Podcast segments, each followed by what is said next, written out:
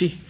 آگے ہے باب قول اللہ تعالی ان الذین تولوا منکم یوم التقى الجمعان انما استزلهم الشیطان ببعض ما کسبوا ولقد عفا اللہ عنہم ان اللہ غفور حلیم. باب اللہ تعالیٰ کا فرمان ان الذین تولوا منکم، بے شک وہ لوگ جو تم میں سے منہ پھیر گئے. کس دن؟ یوم التقى الجمعان، جس دن دو گروہ آپس میں باہم ملے تھے. ایسا کیوں ہوا؟ یعنی یہ جنگ کے میدان میں ثابت قدم کیوں نہ رہ سکے؟ ثابت قدم نہ ہونے کی وجہ کیا تھی؟ انما استزلهم الشیطان، ان کو شیطان نے پھسلا دیا تھا. آدم علیہ السلام اور حوا علیہ السلام کے بارے میں کیا آتا ہے قرآن مجید میں؟ فازلهم الشیطان، شیطان نے ان کو پھسلا دیا تھا. یہاں بھی شیطان نے ان کو پھسلا دیا تھا. کیوں شیطان ان پہ حاوی ہو گیا؟ شیطان کی بات کیوں چل گئی؟ وار کیوں چل گیا دشمن کا؟ ببعد ما کسبوا، ان کے بعض اعمال کی وجہ سے، ان کے بعض کرتوتوں کی وجہ سے. وَلَقَدْ عَفَا اللَّهُ عَنْهُمْ، اور البتہ تحقیق اللہ نے ان کو معاف کر دیا. تو کیا سبق ہے؟ اتنی بڑی بڑی غلطیاں اللہ نے معاف کر دی کیونکہ ان کی نیکیاں بھی تھیں، ان کے اندر کچھ خیر بھی تھی. بعض اوقات ایسا ہوتا ہے نا، ایک انسان کے ہمارے اوپر بہت احسان بھی ہوتے ہیں، لیکن پھر اس سے کوئی غلطی ہماری شان میں ہو جاتی ہے تو پھر ہم غلطی تو پکڑ لیتے ہیں اور احسان بھول جاتے ہیں. یہاں دیکھیے کیا سیکھنے کا سبق ہے کہ نمبر ایک، ان کے اندر کچھ کمی ایسی تھی جس کی وجہ سے وہ پھسلے، کچھ ویکنس تھی. تو انسان کیوں پھسلتا ہے؟ کسی کمزوری کی وجہ سے نا.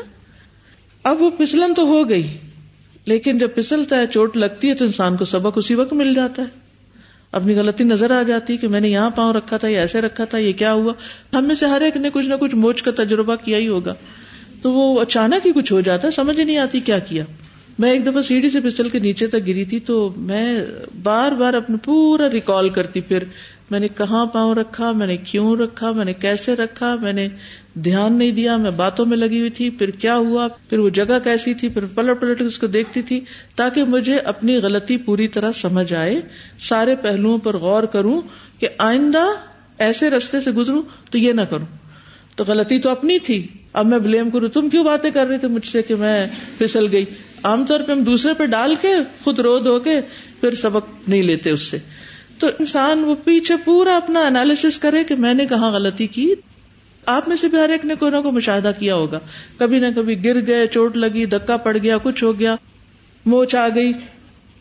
تو یہ کیوں ہوتا ہے؟ ببا دماغ کا سب، پیچھے کوئی غلطی ہوتی، پیچھے کوئی کمی کوتاہی ہوتی، کہیں ہم لیک کر رہے ہوتے ہیں. جب ہم پھر کہتے ہیں لا الہ الا انت سبحانک انی کنت من الظالمین، میرا قصور تھا، میری غلطی تھی، تو پھر کیا ہوتا ہے؟ وَلَقَدْ عَفَا اللَّهُ عَنْهُمْ، اللہ تعالیٰ معاف کر دیتا ہے. تو دوسرا سبق کیا ہے؟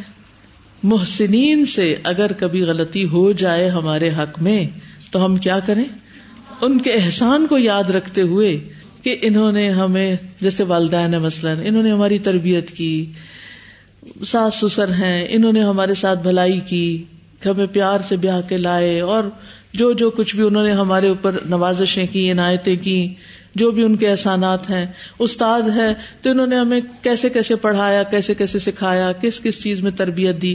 آج اگر ان سے ہمارے حق میں کوئی غلطی کوتاہی ہوگی تو کیا کریں؟ جانے دیں، معاف کر دیں، کیونکہ اللہ تعالیٰ بھی معاف کر دیتا ہے. اگر اللہ معاف کرتا ہے تو پھر ہمیں کیا کرنا چاہیے؟ ہم ہمیں بھی معاف کرنا چاہیے. ان اللہ غفور حلیم، بے شک اللہ بخشنے والا ہے، حلم والا ہے، بردبار ہے، برداشت کر لیتا ہے. تو ہمارے اندر بھی برداشت ہونی چاہیے. پھر آپ دیکھیے کہ اللہ سبحانہ تعالیٰ کی ایک صفت ہے الکریم.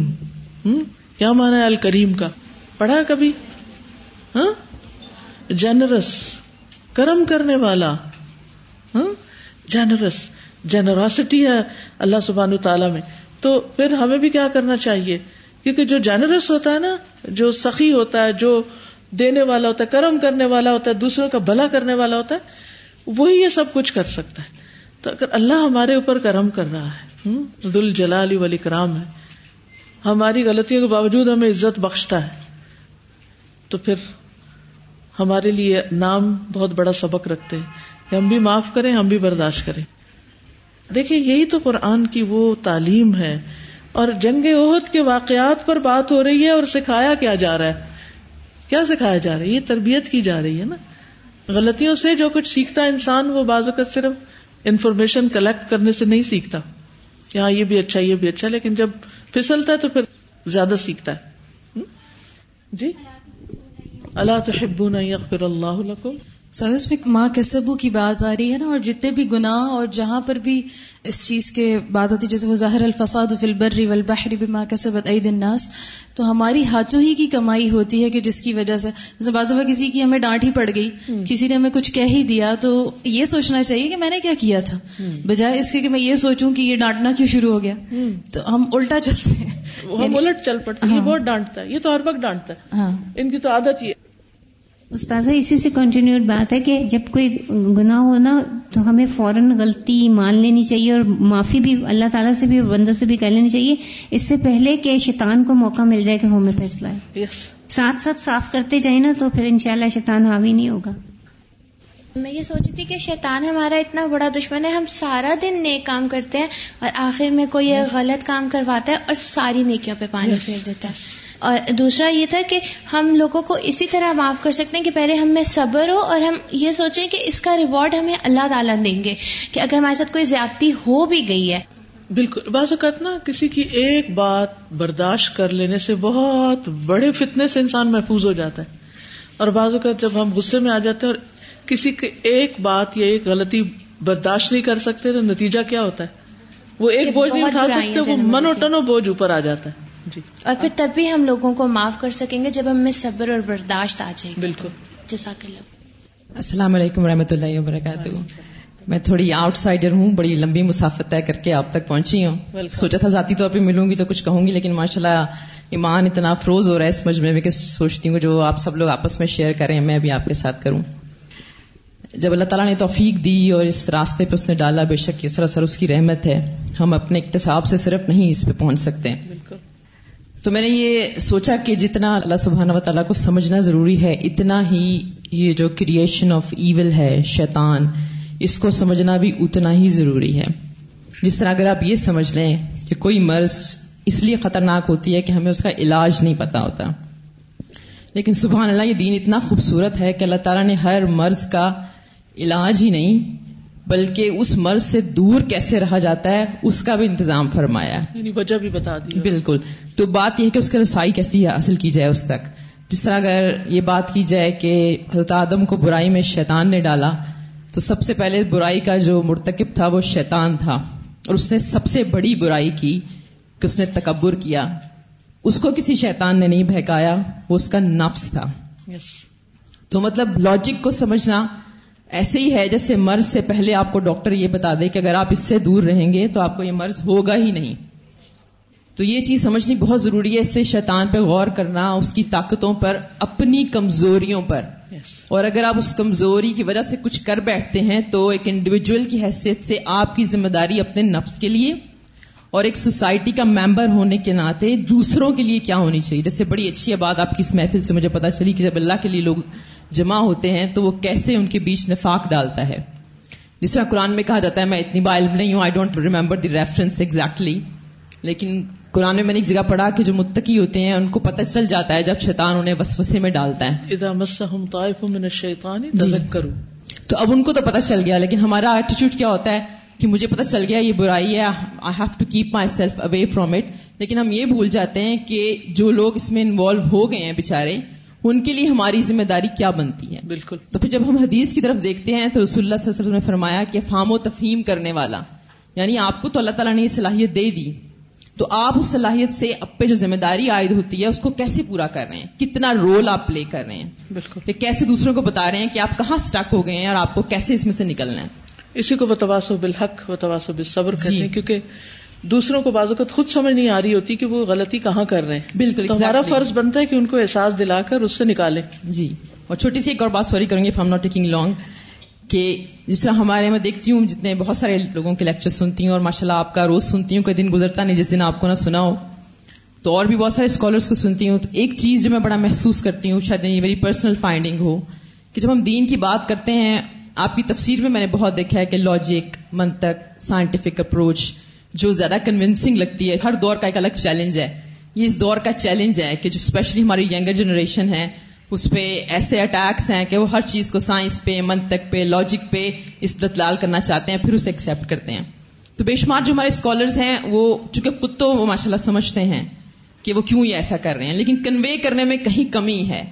اس ایک ایلیمنٹ کا میں سمجھتی ہوں بہت زیادہ فقدان ہے، اسپیشلی جب ہم ینگر جنریشن کو گائیڈ کرنے آتے ہیں. جس طرح صرف اپنے بچے کو یہ بولوں بیٹھ کے پانی پیو، کھڑے ہو کے پانی پینا حرام ہے، تو وہ اس کو سمجھ نہیں آئے گی کہ حرام کا کیا مطلب ہے، اس کے پیچھے کیا لاجک ہے. اگر میں اپنے بچے کو وہ بات پوری طرح سے سمجھا دوں، دینی لحاظ سے بھی، میڈیکل ریزن دے کے بھی، تو میرا خیال ہے کہ دوبارہ کبھی وہ غلطی کرے گا ہی نہیں.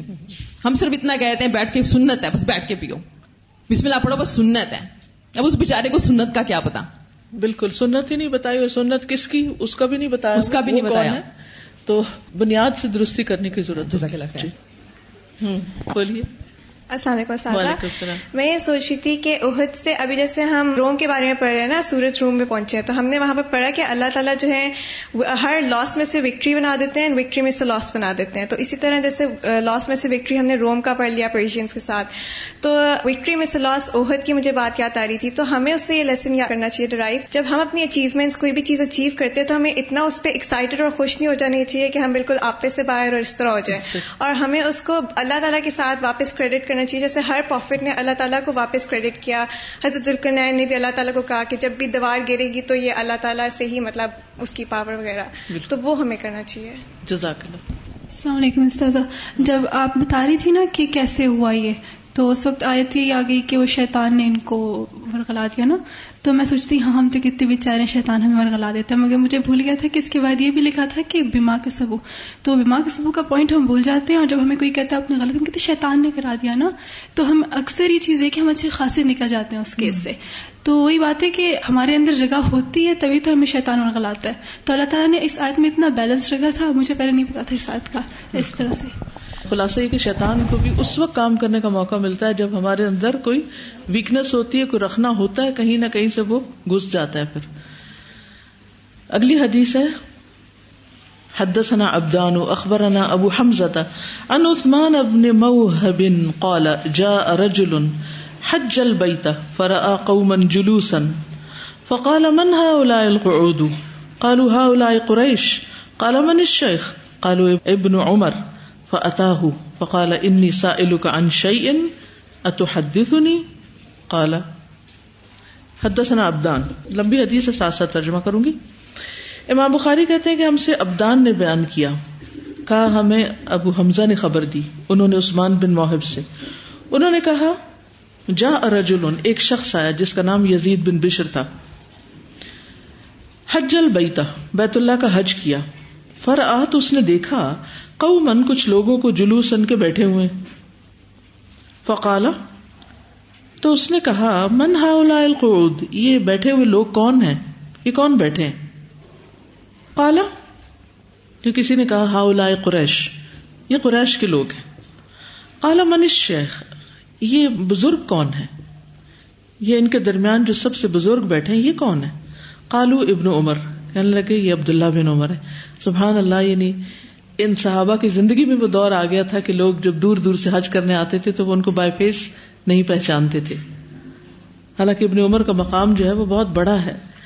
فَأَتَاهُ، تو ان کے پاس آ گئے، فقالا، کہنے لگے اِنِّي سَائِلُكَ عَنْ شَيْءٍ أَتُحَدِّثُنِي، میں آپ سے ایک بات پوچھنا چاہتا ہوں، کیا آپ مجھے بتائیں گے، یعنی جواب دیں گے، قالا تو انہوں نے کہا کہ ہاں، قالا أَنْشُدُكَ بِحُرْمَةِ هَذَا الْبَيْتِ، کہنے لگا کہ میں اس گھر کی حرمت کی قسم دے کے آپ کو ایک بات کہتا ہوں، اتعلم، کیا تم جانتے ہو، انا عثمان ابن عفان فرّ یوم احد، کہ عثمان بن عفان ان لوگوں میں سے تھے جو احد کے دن بھاگ نکلے تھے، قال نعم، عبداللہ بن عمر نے کہا جی بالکل، قال فتعلمه تغیب عن بدر، تمہیں معلوم ہے نا کہ وہ بدر کے دن بھی غائب تھے، فلم یشہدھا، اس میں حاضر نہیں ہوئے تھے، قال نعم، ابن عمر نے کہا بالکل نہیں تھے حاضر، قال فتعلم انہ تخلف عن بیعت الرضوان، تمہیں معلوم ہے نا کہ وہ بیعت الرضوان میں بھی پیچھے رہ گئے تھے، فلم یشہدھا، تو اس میں حاضر نہیں ہوئے تھے. قال نعم، کہنے لگے ہاں ایسا ہی تھا. قال فکبر، کہنے لگے اس نے اللہ اکبر کہا، تکبیر کہی کہ میں نے اپنا نقطہ نظر ثابت کر دیا، دلائل دے دیے. دیکھا نا تم عثمان کی بڑی طرفداری کرتے ہو رضی اللہ عنہ ذو النورین، کہ ان کے اندر یہ یہ کمزوریاں تھیں. وہ تو بڑے بڑے جو نیکی کے مواقع تھے ان میں تو وہ تھے ہی نہیں، پیچھے رہ گئے تھے. اور ابن عمر نے ہر بات کو مان لیا اور کوئی فوری طور پر ریئیکشن نہیں کیا. جب انہوں نے کہا کہ وہ احد کے دن بھاگ گئے تھے تو انہوں نے کہا ہاں بالکل، لیکن آپ دیکھیے کوئی انسٹنٹ ریئیکشن نہیں تھا. یہ تمہیں نہیں معلوم قرآن کیا کہتا ہے کہ اللہ نے ان کو معاف کر دیا اور وہ کیوں بھاگے تھے، کیا ہوا تھا؟ کچھ نہیں، کوئی ڈیفینسو پوزیشن نہیں اختیار کی. کہا ہاں بالکل. پھر یوم بدر، ہاں بالکل، کوئی ڈیفینسو پوزیشن اختیار نہیں کی، ابھی صرف سن رہے ہیں. سننے کا فن جانیے، سننا سیکھیے. بہت سے مسائل تو صرف سننے سے حل ہو جائیں گے. لوگوں کی بات سن لیجئے کیا کہتے ہیں. ہم میں سننے کا حوصلہ نہیں ہوتا کیونکہ ہم انسیکیور ہوتے ہیں، ہمیں ڈر ہوتا ہے کہ یہ ہمیں کچھ کہہ دیں گے، تو پہلے ہی چپ کرا دو ان کو. ہاں ٹھیک ہے ٹھیک ہے، بالکل بالکل، کام کوائٹ ریلیکسڈ. اتنے آرام سے کون بات سن سکتا ہے؟ جس کو یہ پتا ہو کہ میں حق پر ہوں اور وہ بھی حق پر تھے جن کے خلاف باتیں ہو رہی ہیں. یعنی لوگ کہاں کہاں سے کیا چن لاتے ہیں اتنے بڑے بڑے صحابہ کے خلاف محاذ آرائی قائم کرنے کے لیے اور ان کے عیب اچھالنے کے لیے، جو عیب تھے بھی نہیں. صرف سیناریو کو صحیح معلوم نہیں تھا، نقطہ نظر کا فرق تھا، وہ ایک اینگل سے چیزوں کو دیکھ رہے تھے. ان کی توجہ صرف اس پہ تھی کہ وہ یہاں بھی غائب تھے، وہ یہاں بھی غائب تھے، انہوں نے یہاں یہ کام کیا تھا. صرف اپنی نگاہ، اپنے ہی لینز میں کچھ چیزیں وہ نظر آ رہی ہیں ان کو، باقی ان کی عمر بھر کی قربانیاں کچھ نظر نہیں آ رہا. اس کے بارے میں کوئی علم نہیں. غلطیوں کا خوب علم ہے، کمیوں کا علم ہے، کمزوریوں کا علم ہے دوسروں کی، لیکن دوسروں کی خوبیاں، احسانات وہ نہیں یاد رہتی. یہ کیسی ذہنیت ہوتی ہے؟ یہ کون انسان ہوتا ہے؟ یہ کیسا انسان ہوتا ہے کہ جسے دوسروں کی صرف غلطیاں یاد رہیں اور ان کے احسانات بھول جائیں؟ تو کیا ہوا؟ قال ابن عمر تعال لأخبرک، ابن عمر نے وہ نعرہ سن کے کہا اچھا ادھر آؤ میں تمہیں بتاتا ہوں ان باتوں کی حقیقت. وَلِأُبَيِّنَ لَكَ عَمَّا سَأَلْتَنِي، کہ میں تمہیں واضح کر دوں جو بھی تم نے مجھ سے پوچھا ہے. انہو، جس کے بارے میں. اما فرارہ یوم احد، جہاں تک یوم احد کے دن ان کے فرار کا تعلق ہے، ان کے بھاگ نکلنے کا. فَأَشْهَدُ أَنَّ اللَّهَ عَفَا عَنْهُ، تو میں گواہی دیتا ہوں کہ یقیناً اللہ نے ان سے درگزر کی ہے. وَأَمَّا تَغَيُّبُهُ عَنْ بَدْرٍ، جہاں تک بدر سے غائب ہونے کا تعلق ہے ان کے. فَإِنَّهُ كَانَتْ تَحْتَهُ بِنْتُ رَسُولِ اللَّهِ صلی اللہ علیہ وسلم، تو اس کی وجہ یہ ہے کہ ان کے زوجیت میں رسول اللہ صلی اللہ علیہ وسلم کی بیٹی تھی.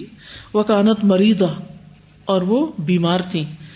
فقال لہ النبی صلی اللہ علیہ وسلم، تو نبی صلی اللہ علیہ وسلم نے ان سے فرمایا تھا ان لک اجر رجل ممن شہد بدرا وسہمہ، کہ تمہارے لیے اس شخص کے برابر اجر ہے جو بدر میں حاضر ہوا، ثواب بھی پورا ہے اور اس کے حصے جتنا حصہ بھی ہے تمہارا. یعنی بدر میں غنائم میں جو حصہ غنیمت کی تقسیم میں باقی لوگوں کو حصہ ملا تھا، حضرت عثمان کو بھی حصہ ملا تھا کیونکہ وہ جان بوجھ کے پیچھے نہیں رہے تھے. ان کے اندر نامعلوم کتنی تڑپ ہوگی وہاں جانے کی، لیکن اہلیہ کے بیمار ہونے کی وجہ سے وہ نہ جا سکے تھے. وَأَمَّا تَغَيُّبُهُ عَنْ بَيْعَةِ الرِّضْوَانِ، اور جہاں تک بیعت الرضوان میں ان کے غیر حاضری کا تعلق ہے. فَإِنَّهُ لَوْ كَانَ أَحَدٌ أَعَزَّ بِبَطْنِ مَكَّةَ مِنْ عُثْمَانَ بْنَ عَفَّانٍ، کہ اگر کوئی بھی زیادہ معزز ہوتا مکہ کی وادی میں عثمان بن عفان سے بڑھ کر، لبعثہ، تو آپ اس کو مبعوث کرتے بھیجتے، مکانہ، ان کی جگہ. فبعث عثمان، تو آپ نے عثمان رضی اللہ عنہ کو مکہ والوں سے بات چیت کرنے بھیجا تھا کیونکہ عثمان کا مکہ والوں کے ہاں بہت مقام تھا، وہ ان کو بہت اہمیت دیتے تھے، ان کی بات سنتے تھے. تو یہ تو ان کی خوبی تھی کہ ان کو سلیکٹ کیا گیا ایک خاص مشن کے لیے کیونکہ وہ ہر ایک کو ایکسپٹ نہیں کر سکتے تھے. وَكَانَ بَيْعَةُ الرِّضْوَانِ بَعْدَمَا ذَهَبَ عُثْمَانُ إِلَى مَكَّةَ، اور بیعت رضوان اس وقت ہوئی تھی جب عثمان رضی اللہ عنہ نبی صلی اللہ علیہ وسلم کے کہنے پر مکہ تشریف لے گئے تھے. فقال النبی صلی اللہ علیہ وسلم بِيَدِهِ الْيُمْنَى، تو حضرت صلی اللہ علیہ وسلم نے اپنا دایاں ہاتھ لے کے فرمایا هَذِهِ يَدُ عُثْمَانَ، یہ عثمان کا ہاتھ ہے. فَضَرَبَ بِهَا عَلَى يَدِهِ، تو انہوں نے اپنا دایاں ہاتھ اپنے بائیں ہاتھ پر مار کے کہا، یعنی جس طرح باقی لوگ آ کر اپنا ہاتھ آپ کے ہاتھ پر رکھ کر بیعت اور پرومس کر رہے تھے، عہد کر رہے تھے، تو عثمان تو نہیں تھے، تو آپ نے ان کی نیابت میں ان کی طرف سے اپنے دائیں ہاتھ کو بائیں ہاتھ پر رکھ کر ان کی طرف سے بیعت کی تھی. تو یہ تو بہت بڑا شرف تھا جو ان کو نصیب ہوا. فقال هذه لعثمان، تو آپ نے فرمایا تھا یہ عثمان کے لیے ہے. اذهب بهذا الان معك، جاؤ اس علم کے ساتھ جو اب تمہارے پاس ہے، یعنی پہلے جو علم لے کر آئے تھے اس کو ڈیلیٹ کرو، اب یہ ساتھ لے کے جاؤ. بات ختم. کتنے مختصر لفظوں میں کیا جواب دے دیا انہوں نے. ہم بعض اوقات اگر کسی کے اعتراض کا رپلائی بھی کرتے ہیں نا، اتنی لمبی باتیں کرتے ہیں اور اتنا اس میں غیر ضروری چیزیں ڈال دیتے ہیں کہ وہ دوسرے کو یاد بھی نہ رہے. مختصر کلام، لیکن کیسا دفاع کیا اپنے ساتھی کا، یعنی کہ ان کی باتوں سے متاثر. ہاں ہاں واقعی ہم کسی کی ایک بات سنتے ہیں، یعنی باتیں تو تینوں ٹھیک تھیں، غائب تو وہ رہے تھے، لیکن کیوں رہے تھے یہ آگے نہیں ہم پوچھتے. یعنی جیسے کوئی شخص آپ کے پاس آ کے شکایت کرتا ہے، فلاں نے یہ بھی کیا یہ بھی کیا یہ کیا، اس نے مجھے یہ کہا، ہم اس سے کیوں نہیں پوچھتے کہ بھائی اس نے کیوں کیا، یہ نہیں پوچھتے کہ ایسا کیوں ہوا، وجہ کیا ہے. اور اسی کی باتوں میں ہم خود بھی آ جاتے ہیں، اس کو سچا سمجھنے لگتے ہیں اور دوسروں کو ہنڈریڈ پرسینٹ غلط سمجھنے لگتے ہیں. کچھ لوگ تو ہوتے ہیں جن کے بارے میں ہمیں پتا ہوتا ہے کہ وہ ایسے نہیں ہیں، اس کو غلط فہمی ہوئی، وہ تو ہم دفاع کر لیتے ہیں اپنی طرف سے، لیکن کچھ لوگ ایسے ہوتے ہیں جن کو ہم بھی نہیں جانتے ہوتے، تو پھر ہمارا کیا فرض بنتا ہے، کیا فرض بنتا ہے کہ ہم جانیں کہ معاملے کی حقیقت کیا ہے. نمبر ون تو اسی سے پوچھیں جو شکایت لے کر آیا ہے کہ تمہارے ہی ساتھ ایسا کیوں ہوا، باقی سب کے ساتھ تو نہیں ہوا، تم نے کیا کیا تھا. جیسے گھر میں بچے لڑ پڑتے ہیں، جب آپ کے پاس روتے دھوتے آتے تو آپ کو ہمدردی آ جاتی ہے، بےچارے پہ پتہ نہیں کتنا ظلم ہوا، یہ مظلوم ہے، اس کی مدد کرو، اور جا کے بغیر سنے سنائے دوسرا جس کی وہ شکایت لگے اس کی پٹائی کر دیتے ہیں. نہیں، اسی سے پوچھیں کیوں ایسا ہوا، پھر جا کے اس سے پوچھیں جس نے کیا، وہ کہے گا اس نے میرے ساتھ یہ اور یہ اور یہ کیا. پھر آپ کہتے ہیں اچھا ظالم، ظالم بھی خود ہو اور شکایت بھی خود ہی لے کے پہنچ گئے. تو ان احادیث سے جو حکمت پتہ چلتی ہے، اور صحابہ کے طرز عمل سے، اور جس ٹھنڈے مزاج سے انہوں نے مسائل حل کیے، اور جس مختصر انداز میں بات کنوے کر دی، سیکھنے کی چیزیں ہم سب کے لیے. جی فرمائیے استاد صاحب. خاص طور پہ جو پہلا جواب ہے نا کہ احد میں وہ نہیں تھے، تو اس پہ جو انہوں نے کہا نہیں کہ اللہ نے انہیں معاف کر دیا، اس کے آگے کوئی کوشچن ہی نہیں ہے. جب اللہ نے معاف جب اللہ نے معاف کر دیا تو تم کون ہو اعتراض اٹھانے والے. بالکل. السلام علیکم استاد. یہ جو پہلا شخص ہے نا جو کمپلینٹس کر رہے، ایسے لوگوں سے پناہ بھی مانگی گئی ہے کیونکہ ہر شخص جو ہے اتنا مدلل جواب نہیں دے سکتا. تو جو دعا آتی ہے مسنون دعاؤں میں، ایک دعا ہے جس میں ہے اللہم انی اعوذ بک من جار سوء، اس میں آگے آتا ہے ومن خلیل ماکر عینہ ترانی وقلبہ یرانی ارآ حسنۃ دفنا وارآ سیئۃ اضاعہا، کہ خیر دیکھتا ہے تو پی جاتا ہے، ذکر ہی نہیں کبھی کیا، اور اگر کوئی غلطی دیکھتا ہے تو اس کو خوب نشر کرتا ہے. اضاعہا. جی آپ فرمائیے استاد. اس میں نا کہ حضرت عثمان اگر بدر میں شریک نہیں ہو سکے تو آپ صلی اللہ علیہ وسلم کی ایک بات مان کر انہوں نے اتنے سارے اجر کمائے کہ ایک تو آل محمد کی خدمت کا انہیں اجر ملا، اوپر سے ان کو آپ صلی اللہ علیہ وسلم کی حکم ماننے کا، پھر احد میں شرکت کا بھی مل گیا، مالی غنیمت میں حصہ بھی مل گیا، اور پھر وہاں جانے کی تڑپ پر بھی ان کو اجر مل گیا، اور ایک بیمار کی بیمار پرسی کا اجر بھی ان کو ملا. بالکل. اور آل محمد میں بھی ہو کہ جن پر آپ صلی اللہ علیہ وسلم کے ساتھ ہم درود بھی پڑھتے ہیں ان پر.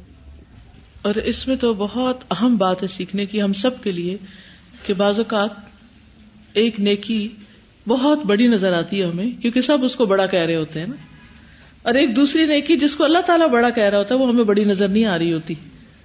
کیونکہ ہم اللہ کے حکم کے مطابق چیزوں کو کم دیکھتے ہیں اور لوگوں کی پسند ناپسند اور لوگوں کی باتوں میں زیادہ آ جاتے ہیں کہ لوگ کیا کہیں گے, لوگ کیا کہہ رہے ہیں, لوگ کیا سوچتے ہیں, اس کے مطابق اپنے آپ کو ڈھالتے چلے جاتے ہیں.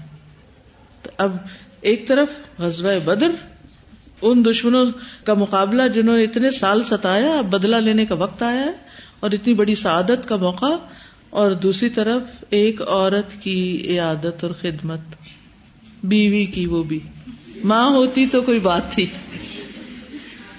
کیونکہ آپ کو شاید اندازہ تھا کیونکہ وہ فوت ہو گئی تھی نا, پھر جب تک واپس آئے تھے آپ تو ادھر سے بدر میں کامیابی کی بشارت اور دوسری طرف بیٹی کی وفات کی خبر. اب اگر عثمان بھی چلے جاتے اور پیچھے سے وہ فوت ہو جاتی تو ان کے لیے کتنے بڑے صدمے کی بات تھی. اور ویسے بھی یہ ہے کہ اگر کوئی بھی محرم رشتے دار پاس نہ ہو, زندگی موت کا مسئلہ ہو, اس کو دفن کون کرے گا, کون سارے انتظامات کرے گا, کئی چیزیں ہوتی ہیں نا, تو ساری سچویشن کو سامنے رکھ کے فیصلہ کرنا چاہیے. تو اس سے آپ اندازہ لگائیں کہ اللہ سبحانہ تعالیٰ نے ایک مرد کے اوپر بھی گھر والوں کی جو ذمہ داری ڈالی ہے وہ بھی اس کے لیے باعث اجر ہے. آج ہمارے معاشرے میں فتنہ بھی اسی لیے زیادہ پھیلا ہوا ہے کیونکہ ہم تصویر کا صرف ایک رخ دیکھتے ہیں, دوسرا دیکھتے ہیں. yes. تصویر کا دوسرا رخ دیکھنے کی عادت ڈالیے. ہم عادی نہیں ہے نا, کیونکہ یہ ہے ہی نہیں ہمارے سسٹم میں, ہی نہیں کہیں. صرف ایک چیز کو دیکھ کے ہم متاثر ہو جاتے ہیں, کوئی ایک بات کرتا ہے متاثر ہو جاتے ہیں, سوچتے نہیں کہ اس کا دوسرا پہلو کیا ہے. ٹھیک ہے نا, آگے دیکھتے ہیں. باب اذ تسعدون ولا تلوون على احد الا قوله بما تعملون.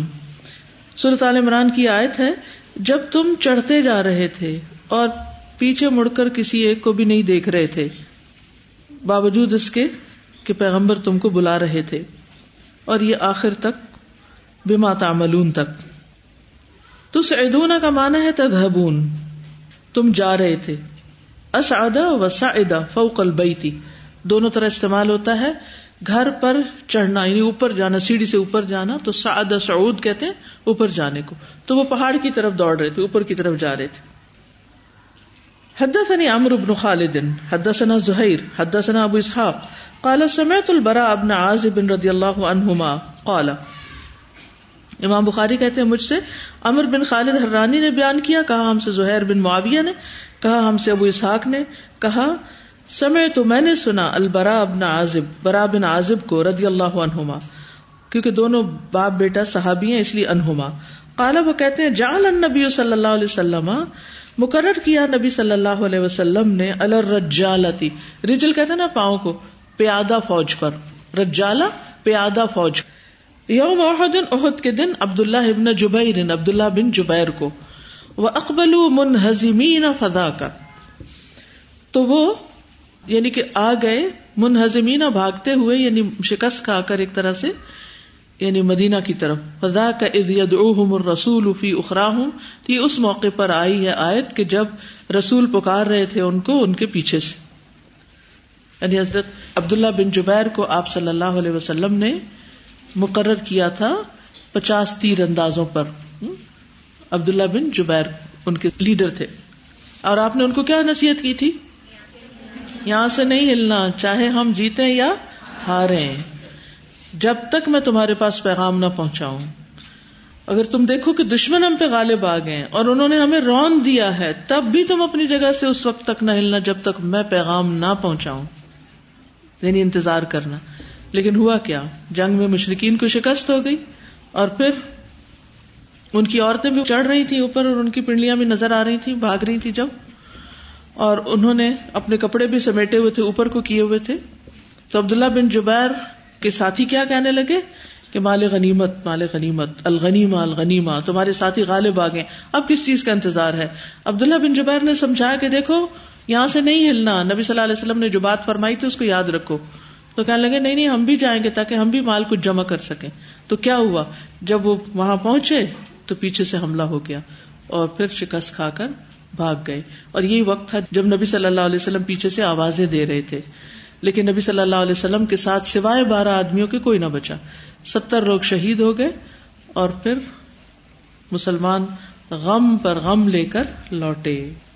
تو اگلے باب میں ہم پڑھیں گے ثم انزل علیکم من بعد الغم امنۃ. امام بخاری کی ترتیب دیکھیے احادیث کو لانے کی، یعنی انہوں نے مختلف احادیث کو پہلے جمع کیا، اور پھر یہ جو پلیسمنٹ ہے نا وہ بہت ہی زبردست ہے کہ اس سے پوری ترتیب اور سیکوینس سمجھ میں آتا ہے. وآخر دعوانا ان الحمد للہ رب العالمین. سبحانک اللہم و بحمدک اشہد ان لا الہ الا انت استغفرک و اتوب الیک. السلام علیکم ورحمۃ اللہ وبرکاتہ. بسم اللہ الرحمن الرحیم. والعصر ان الانسان لفی خسر الا الذین آمنوا وعملوا الصالحات وتواصوا بالحق وتواصوا بالصبر. اللہم صل على محمد وعلى آل محمد كما صليت على إبراهيم وعلى آل إبراهيم إنك حميد مجيد. اللهم بارك على محمد وعلى آل محمد كما باركت على إبراهيم